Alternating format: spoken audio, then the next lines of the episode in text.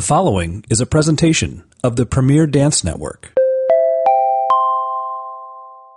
Hi everyone, Kimberly Falker here, the founder and CEO of the Premier Dance Network, the only podcast network dedicated solely to the world of dance. And welcome to Pas de Chat with your host, Barry Kerollis. Before we get started with today's episode, I'd like to take a moment and share a word from our sponsor. Body Wrappers, Angela Luzio, is happy to be the proud sponsor of the Premier Dance Network. Body Wrappers, Angela Luzio, is known for its fine total stretch tights and Angela Luzio shoes. Tyler Peck, principal dancer with the New York City Ballet, is its spokesperson and designer of Tyler Peck Designs for Premier. It takes a dancer who wears a leotard all day to know what is best in a leotard. So Tyler's beautiful original leotard designs fit perfectly, are ideal for class, rehearsal, or performance, and move well with the body, won't ride up in the back. Body Wrappers makes additional apparel for all types of dance that includes ballet, jazz, modern, lyrical, hip-hop, tap, team, liturgical, performance wear for competition and recital, as well as Angela Luzio shoes. You may view all the products at www.bodywrappers.com, or to purchase Tyler Peck Designs by Body Wrappers, go to dancewearcorner.com or your favorite online dance apparel retailer for all their products.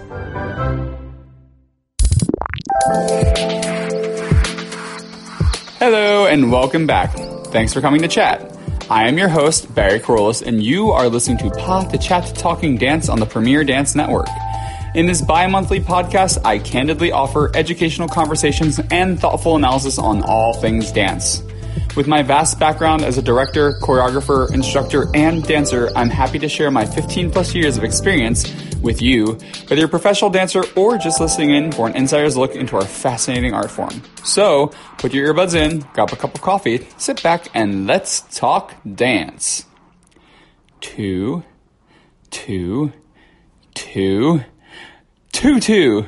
No, I am not talking tutus today, but yes, today I am obsessed with the number 2. Welcome back to a very special episode of Pas de Chat Talking Dance.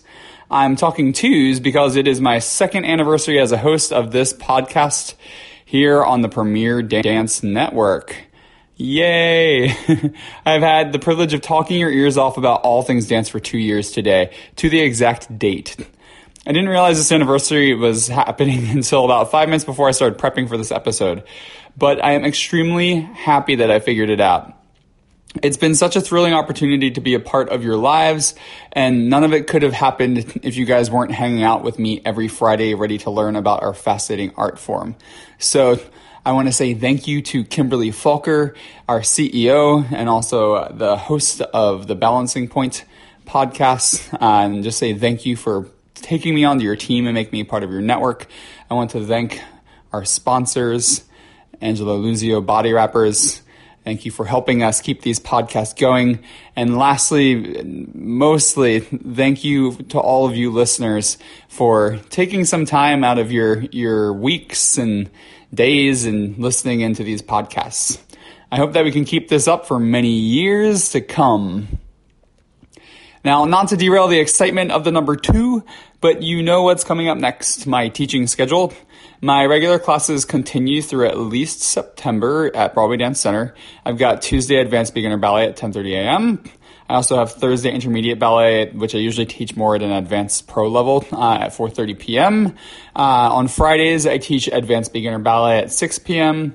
And all of this is in the heart of Midtown Manhattan at Broadway Dance Center. Starting Friday, April 20th, beyond all of this, I will start to include a 7:30 p.m. basic ballet class right after my advanced beginner ballet class on Fridays. And, of course, all at Broadway Dance Center. And then starting on the 16th of June, I will begin teaching an intermediate advanced pro-level ballet class at 10:30 a.m. on Saturdays, which will immediately be followed by intermediate contemporary classes at noon for the entirety of the summer. So lots of options and levels and styles for y'all to work on your technique and get in some dancing during the spring and the summer. And I hope that if you're traveling through town that you will stop by and you'll say, hey. All right. Now that we've got that stuff down and out of the way, let's get on with the second anniversary episode of Pas de Chat. It wasn't difficult when I began thinking of a special topic, or possibilities of a special topic, as the only obvious theme here, if you haven't figured it out yet, was to do something with the number 2. It seems almost obvious that this week we should be chatting about the most famous part of any classical and many contemporary works, the pas de deux. So what exactly does pas de deux mean? It's funny actually, because this has come up a lot in my classes lately, because the way that I usually explain things at bar when you start your ballet class is that your first partner is not a man or a woman. Your first partner is the bar. So you have to treat the bar as if you're preparing to take a partner in class. So we've been talking about this in class lately, and it's been really amusing to see some of my kids' responses when I ask them what pas de deux means. Most of them just say partnering, but in reality, yes, it is partnering, but in reality, it means something else. If you think pas de chat, what does pas de chat mean? Step of the cat. If you think pas de cheval, what does it mean? It's step of the horse. So pas de deux, if you can decode that and you know a little French, it's step of 2. So essentially it is partnering, but it means that it's 2 stepping together. All right, so how does the pas de deux fit into a classical ballet? Really, I mean, if you think about it, like the pinnacle of most classical ballet works is the pas de deux. You have all of these different scenes that happen in ballets, but the ones that are most famous, like the parts of the ballets that are most famous and the roles that people want to perform are usually involve a pas de deux, like a central pas de deux that made that ballet recognizable. I mean, if you think about it, you have the balcony scene in Romeo and Juliet. You have the White Swan and Black Swan pas de deux in Swan Lake. You have Aurora's wedding in Sleeping Beauty. You have Kitri and Basilia's wedding in Don Quixote. There's pas de deux in everything from like Corsair to La Bayadere and all of that. So really, if you think about it, the leading dancers, the principal dancers, and I've talked about like how ranking works in a previous podcast, but the principal dancers usually get to do the pas de deux. So it's usually the leading dancers doing these very, very exciting roles. And they usually are a culmination of events in a certain act.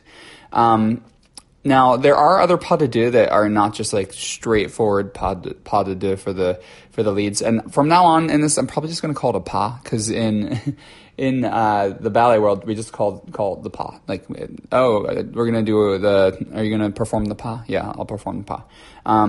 So, or if you're going to take class, your student, do you have pas de deux class? We said, do you have pas? So I'm just going to say pas from now on, and hopefully you don't start 10 minutes in and miss this message. But yeah, now it isn't always that the pas de deux is the pinnacle moment, the culmination of events in a ballet. There are other pas de deux that are less straightforward, and they aren't always for the leading dancers. Like for instance, in Giselle, there is a peasant pas. And depending on the version, it's performed by different people for different reasons.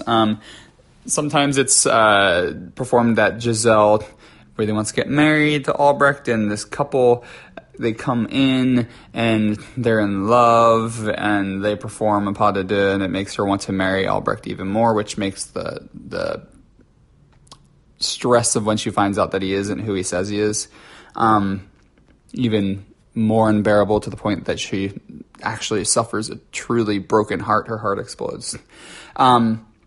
There's also, if you look in different ballets like Le Corsaire, in the first act, there's like a trio, the Odalisques, perform a pas de trois. They perform because I forget the name of the slave owner, but he's trying to sell Lankendam. Is it him? It's the Sultan, or it's Lankendam. But they're trying to sell different women to the Sultan. That's it. Yeah, Lankendam is selling to the Sultan. So there's a pas de deux after the three Odalisques that perform with Gulnare and with Lankendam, where he tries to sell her off to the Sultan. So it isn't always that, like I said, that culmination moment or that big moment where they fall in love or where they get to realize their love in a wedding. So there are other types of pas that are performed aside from those. Now, as we get more into contemporary works, it's very different. We don't really have a true structure of pas de deux in contemporary works. We've kind of gone away from that. Now you can pretty much do a pas de deux just for the sake of doing a pas de deux, whether it's plotless or a story. But back in the days of classical ballet choreography, there was actually quite a structure to the pas de deux, and that's what I'm going to talk about next. So in a classical pas de deux, and again, so it's almost always this way, but it isn't always this way, because there's just different varieties and variations of ways that people have created these.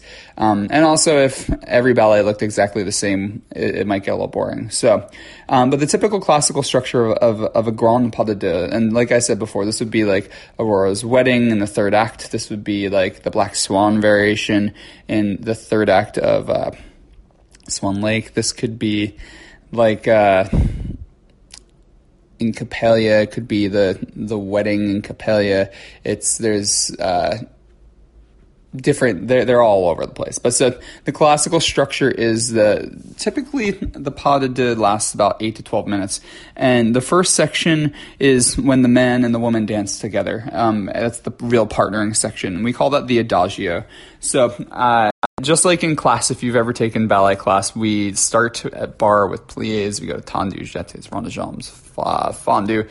You might stretch, and then adagios next. So not that every class is that way, but that's a general structure. And in the adagio, the legs are held and extended in the air for long periods of time. It's really like a sustained exercise of leg strength and flexibility.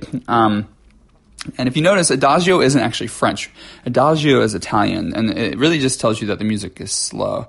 But the general idea in ballet is that adagio is extensions and balances. So in the pas de deux, what happens is the man and the woman, the classical pas de deux, the man and the woman dance together. And generally the man is behind the woman, and the woman is being supported in pirouettes, in jumps, in balances, and in extensions, whether it be to the front, to the side, to the back, devant, à la seconde, or an arabesque, and derrière. And this usually happens anywhere from, it could be 4 to 8 minutes long. Like in Aurora's Wedding, this is where they profess their love to each other. So it's sort of it's less storytelling than typical other sections of a ballet that might have mime, but it's supposed to be an elongated version of something like that.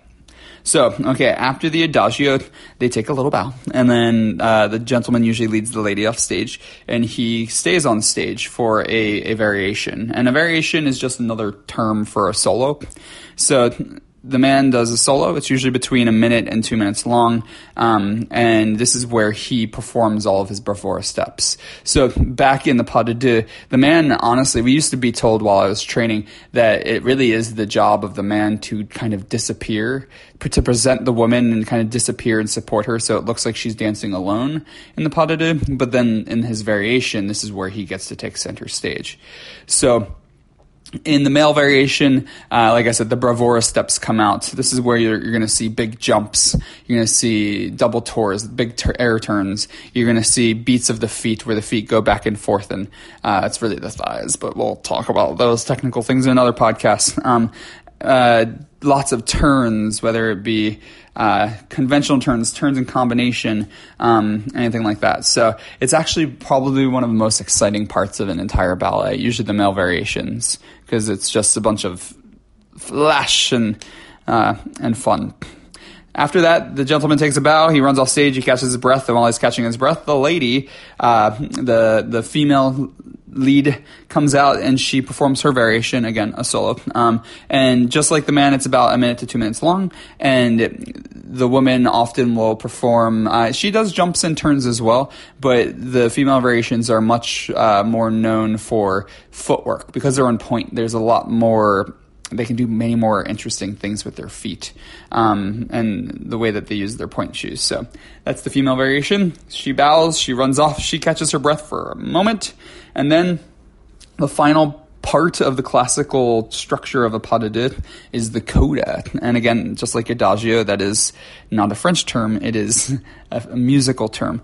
And in the coda and in the finale of the pas de deux, the man comes out and he'll do some more bravura steps, typically some big jumps and either a manège where he does tombe, coupe, jeté, splits, turning, split jumps in a circle around the stage in layman's terms. And he finishes and he welcomes the woman on stage. He might run off quickly or stay on stage. And this is where she does the famous 32 fouettées. So not everybody knows this, but in the coda, almost every coda of every grand pas de deux, the lady performs 32 fouettées. Fouettée means to whip, and it is these are turns that consecutively continue. So she whips her leg around to pull herself around, and then plies and whips her leg around. She continuously does this. And in an ideal classical ballet, she will do this 32 times. So if you want to go be the best of ballet snobs, I'm just kidding. I do it. You will watch the coda, and when the woman starts doing her fouettée turns, the first one she goes turn, turn, turn. I count that as one. And then from there, just count and two and three and four and see if she finishes 32 fouettées. Now, they don't always do this, especially today, because now people are doing multiple turns instead of just single fouettées. So if they start doing singles and doubles and triples in there, they might not actually go down and up 32 times, but the rotations with their head, they'll probably accomplish more than 32. Every once in a while, somebody will fall out of one, and they do some other things. I know there was just the big to-do Dance Magazine and Ballet Alert and people being unhappy with Misty Copeland. They said that she fell out of her fouettée turns in Swan Lake in Singapore on tour, and somebody videoed it and people tore her apart online. And Misty had a very smart and very concise response to them that was, I thought, very respectful. So you can go check out, googled Misty Copeland Dance Magazine fouettées if you want to read about that. But yeah, so so how it starts: the man dances. He might do his manège with the tombe coupe jetés or barrel turns or the alascon turns, and he's finished. The woman comes on, does the 32 fouettées, and then they have a last very quick dance together, maybe anywhere from 10 seconds to 30 seconds, and then they finish, and that's the end of the pas de deux. So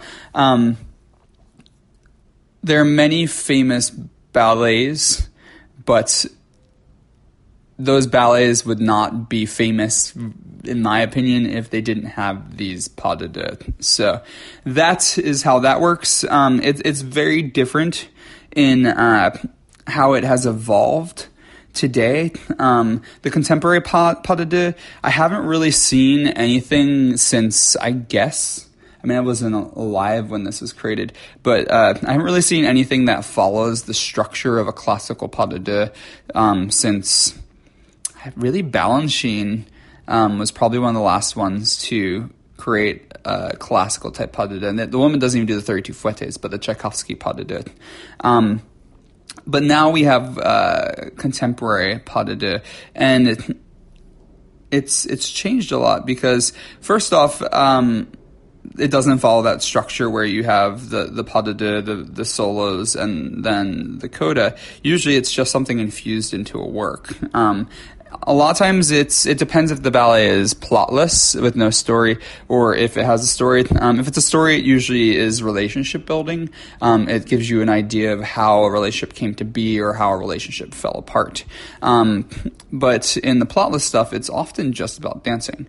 But it's interesting because even in a ballet that doesn't have a story, it's the idea of a pas de deux is that you're interacting with somebody else on stage, and almost always it's almost always impossible to try to take away that aspect of some type of relationship between the two dancers that are doing the pas de deux, even if you're just trying to like get some shapes across and a movement quality across. No matter what, if you put two human beings together on stage and you have them dance together, there almost always feels like there's going to be some type of romantic feeling to it, or some type of falling apart of romance. So there still is often a sense of relationship in a contemporary pas de deux, but it isn't always the intention of the choreographer to do that.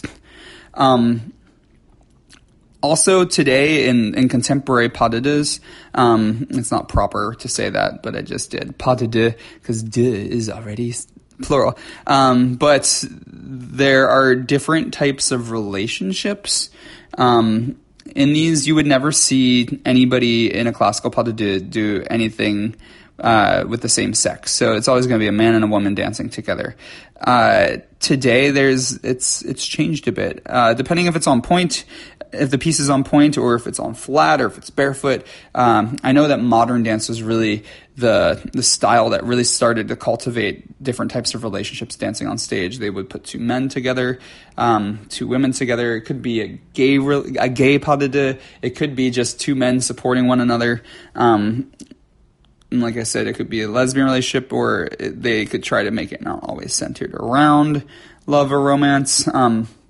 The other relationships that change, like a man could be partnered by the woman instead of the man partnering the woman. So there's really been a lot of evolution today. I know that the ballet world has been probably the furthest behind in the evolution of dance and relationships in dance. But recently, Justin Peck was one of the first choreographers to create a piece. I think it was what was the name of the piece? Times Are Running?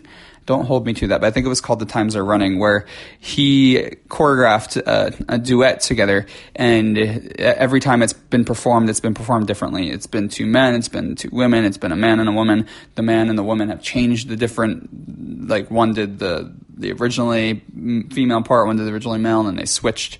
So it is starting to happen more in ballet, but these are just different evolutions of how pas de deux has changed. Now, on a technical level, pas de deux has changed just because in classical ballet, this is a different conversation as well, classical ballet versus contemporary work, that the technique is very different. The extensions are much higher. A lot of the partnering is very off balance, where in classical pas de deux, it was always about being on balance. So yeah, there's been a lot of evolution, and I'll be really curious to see like how far we can go at this, and if there's a point where it just stops, or if there are endless possibilities of where pas de deux can go. I mean, in my opinion, I think there's a certain point where it will have to stop because it will start to become Cirque du Soleil, which I love, but it'll start to become circus, different things like that. All right, so now that we've talked about these things, let's talk about how partnering is taught. So we've talked about what pas de deux means, how the pas de deux fits into a classical ballet. We've talked about how the pas de deux has evolved today from classical to contemporary. So let's talk about how it's taught. It's all twos right now. Pas de deux, two. Second anniversary. Do you see the relationship here? All right. So how is it taught?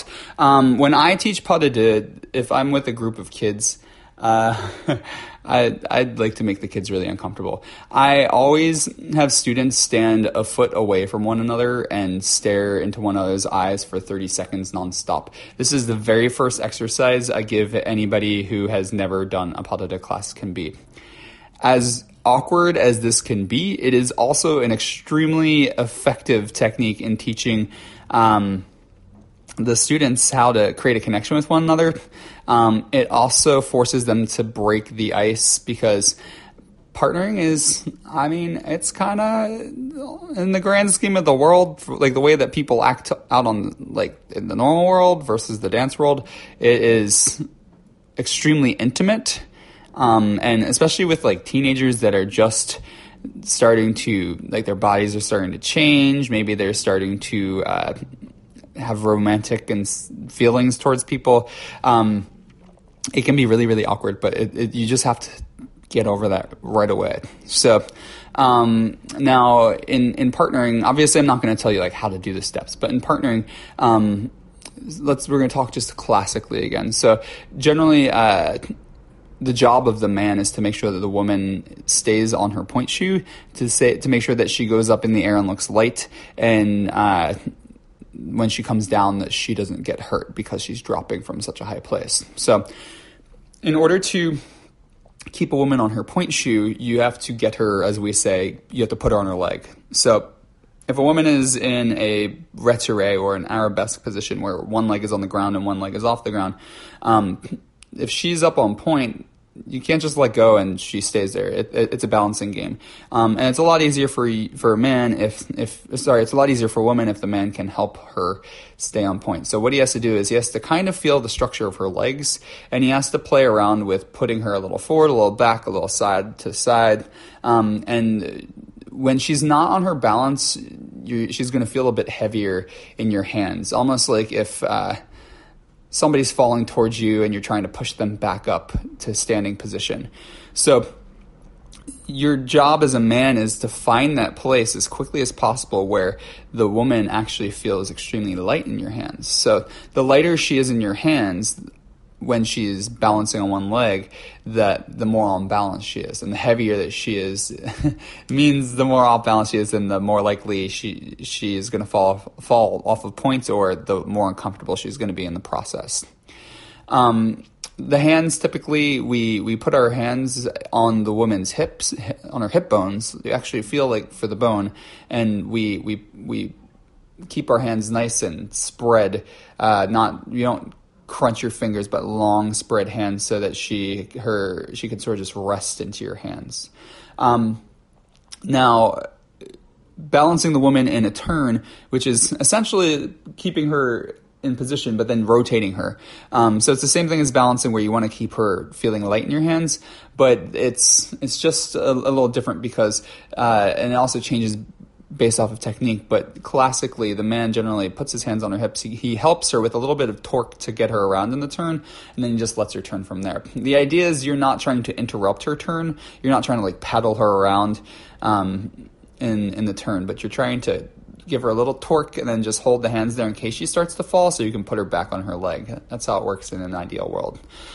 There are a multitude of different types of turns that a woman can do, from a typical turn that you would do in class to a finger turn where she puts her middle finger or index finger above her head and the man cups it, and that allows her to turn multiple times, but looking like you're not really supporting her otherwise. There's also something called a whip turn, where you use both of her arms and leg to whip, get it? And she can do multiple turns. So that's lots of fun. But those are more advanced. The other main thing that you do in pas de deux is that you do lifting. So lifting is very interesting because it really can depend upon the relationship that you build with your partner. Like I was saying at the beginning of my teaching, just being able to stare into somebody's eyes takes effort. In partnering, generally, even if a woman weighs a little bit more, she can actually feel lighter to a man than a very lithe, thin woman who doesn't have a connection with the man. And this is because it's all about timing. So if a woman knows when to jump and then how to hold her body, it can make it a lot easier to get the woman in the air, because really it's not a ton of lifting is sustained, like you're lifting a dead weight above your head, like a barbell, picking up a barbell at the gym. It's the idea that if she can help you get her up there and you can lock your elbows in place, and say something like a press lift, it's easier to sustain up than it is to get up. So usually where partnering falters in a pas de deux is when, in lifting, it's when the man isn't able to get the woman up and extend his elbows. It's where he has to end up dead pressing her. That's lots of fun. Generally, depending on what type of lift you're doing, the hands will be in different place. And this is where it can also get very awkward. Dancers have very little boundaries when it comes to where your hands are on people's bodies, because in something like a press, if the man's hand slips off of the woman's rib, it can slide up to her chest and touch her breasts. I mean, the thing is, it shouldn't be intentional. That's not okay, but it happens constantly while you're partnering.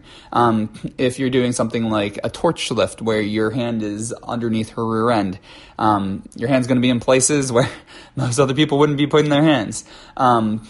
You're sometimes performing these romantic pas de deux where your hands are caressing each other. So the pas de deux is a very intimate experience, and it's very different than, say, acting or anything else in the arts, because it's so physical with one another that dancers tend to have really awkward boundaries with one another, because we're so used to just touching each other regularly as a part of our job. It's been interesting to hear some of the stuff that's come out with the Me Too movement. I talked about this a little bit in a previous podcast recently. And I also wrote an article for Dance Teacher Magazine talking about correcting students as a male teacher. But it's challenging being a dancer, because you're so used to having your hands on each other in pas de deux. And what it really comes down to is consent. So as long as you're being respectful to one another and you're working to work, then generally you'll be fine. But yeah, pas de deux, it's a very, very interesting it's a very interesting thing. And the fact that you do that as a part of your job, you get paid for it, it's kind of crazy. The only other stuff that you really do in pas de deux is you dance linked together without knocking into one another, which can be very challenging. So coordination of one's dancing with the other, it can be very challenging. Think of it like pairs ice skating, jumping side by side, dancing side by side, somebody falling off balance, and you making sure that you don't fall off balance too. It's a very unique part of our dance world. I think I want to end this second anniversary podcast with just giving you an idea of a couple of my favorite pas de deux.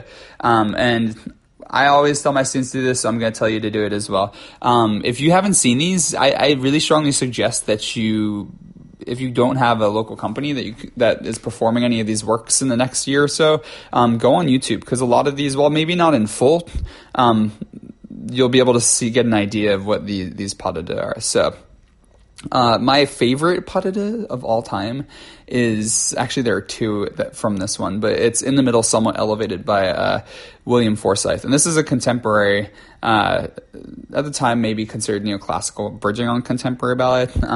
But this is a contemporary ballet work. And my favorite one is, there's one in the middle of it where the couple runs on stage and the woman flies in the air, and it looks like an open pas de chat. That's my favorite one. But also the famous one in the end of the ballet with Sylvie Guillaume. That's a good one. And for me, this was one of the most important things I've ever seen in my life, because I thought that classical ballet was always tutus, tiaras, and the guy just partnering the woman on balance. But when I was 15, my teacher took me to the Stars of the 21st Century Gala. And it was the first time that I had ever seen that ballet could be more than just that, the tutus and tiaras. So that was actually the ballet that made me change my career path, because I wanted to do jazz and musical theater. So I have William Forsythe and In the Middle, Somewhat Elevated to thank for that. I also love the Don Quixote third act wedding pas de deux. It's flashy, it's got amazing tricks, it's got personality. And I got to perform this at my graduation with the Kirov Academy of Ballet. My partner was Melissa Hoag. She's now principal with Norwegian National Ballet. and it just has a very special place in my heart. I even got to perform this pas de deux at the Arabesque Festival with First State Ballet Theater back in the early 2000s in Wilmington, Delaware. So that one's a great one. I really like the Ruby's pas de deux from Balanchine's Jewels. It's fun, it's energetic, it's got lots of movement and drama. This one doesn't follow the classical structure, but it's a goodie. So if you have a chance, check that out. I also love the subsequent act of Jewels, George Balanchine's Jewels. I love the Diamonds pas de deux. It's gorgeous. It's lush. Again, it's dramatic and it's just classic. It's a really, really long pas de deux, but it doesn't follow the classical structure either.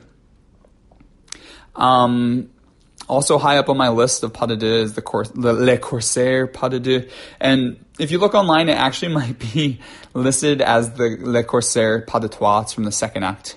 In galas, typically it's performed as a pas de deux with Ali the Slave and Medora. But in the ballet, it's actually performed as a pas de trois. It's Medora. It's one of the pirates, he falls in love with her, and then Ali is his slave, so the three of them dance together. But it's the first pas de deux that I ever learned, so, I mean, how can that not hold a special place in your heart? And then lastly, I'd suggest you watch the Tchaikovsky pas de deux, Balanchine's Tchaikovsky pas de deux. We actually did that a lot when I did lecture demonstrations for the School of American Ballet, and it's really dancey. I mean, I mentioned a couple of Balanchine pas de deux in there, and I mentioned a couple classical, and I think one Forsythe one. But Balanchine, his choreography is so dancey. There's not a lot of stories in his ballets, so the focus is truly on dancing. And I mean, as a dancer, don't you want to be dancing? So you don't feel overwhelmed by a story you get to that you have to tell in the process of dancing. You get to just do the dancing, which I think is ideal. So there we are with my second anniversary podcast for Pas de Chat on Pas de Deux, all about twos. So I just want to say thank you guys so much for being my faithful listeners. And it's been so great to spend the last 2 years sharing my love and joy and knowledge and experience in the dance world. And I hope that you enjoy it as well. If you have anything you'd like to share, of course, you can always reach out to me on my website, which I will mention to you in a few seconds. But I just want to say thank you for listening and allowing me to have a voice in this often silent dance world for the past 2 years. I hope that we get many, many more years together. And if there are, I'm curious if there's anything that you feel that you really loved hearing me talk about in the past few years, please let me know. And if there's anything you feel like I've really missed out on talking about, let me know as well, because I want to make sure that we have content in here that all of you guys really want to partake in and listen to and interact with. All right. So with that, I hope that you enjoyed this week's episode of Pas de Chat Talking Dance. If there are any topics you'd like to hear me talk about, please feel free to reach out to me via my website contact page at www.barrykerollis.com. Again, that's www.barrykerollis.com. You can also reach out on there if you'd like to become a sponsor for our podcast or to book masterclasses in ballet or contemporary technique, for choreography or speaking engagements. I hope you enjoyed listening in and talking dance with me. If you enjoyed this chat, please feel free to share, rate, and review our podcast on iTunes. Every bit of extra visibility helps keep these podcasts running. And if this didn't fulfill your dance fix, check out my sister podcasts on the Premier Dance Network. New hosts from your favorite dance companies are being added monthly. If you want to connect with me to see where I'm choreographing, teaching, and what I'm doing in my everyday life, you can follow me on Facebook, Instagram, where my name is B. Corollis, or on Twitter at Bariscos. Also, be sure to subscribe to my blogs. Life of a Freelance Dancer is currently archived, and on there I wrote for 5 years about working as a freelance artist. And I also have my new blog, Dancing Offstage, which can be found at dancingoffstage.wordpress.com. And on there I offer information about the post-performance careers of professional dancers. Lastly, I have a YouTube channel that features my choreography if you are interested in seeing my work or commissioning me for work. And you can find that on YouTube. YouTube just by going into the search bar and putting in B. Kerollis and finding my channel there. Thanks for listening in to Pas de Chat for 2 years now. I hope you return next Friday to talk dance with me. And remember to go out and support your local dance scene.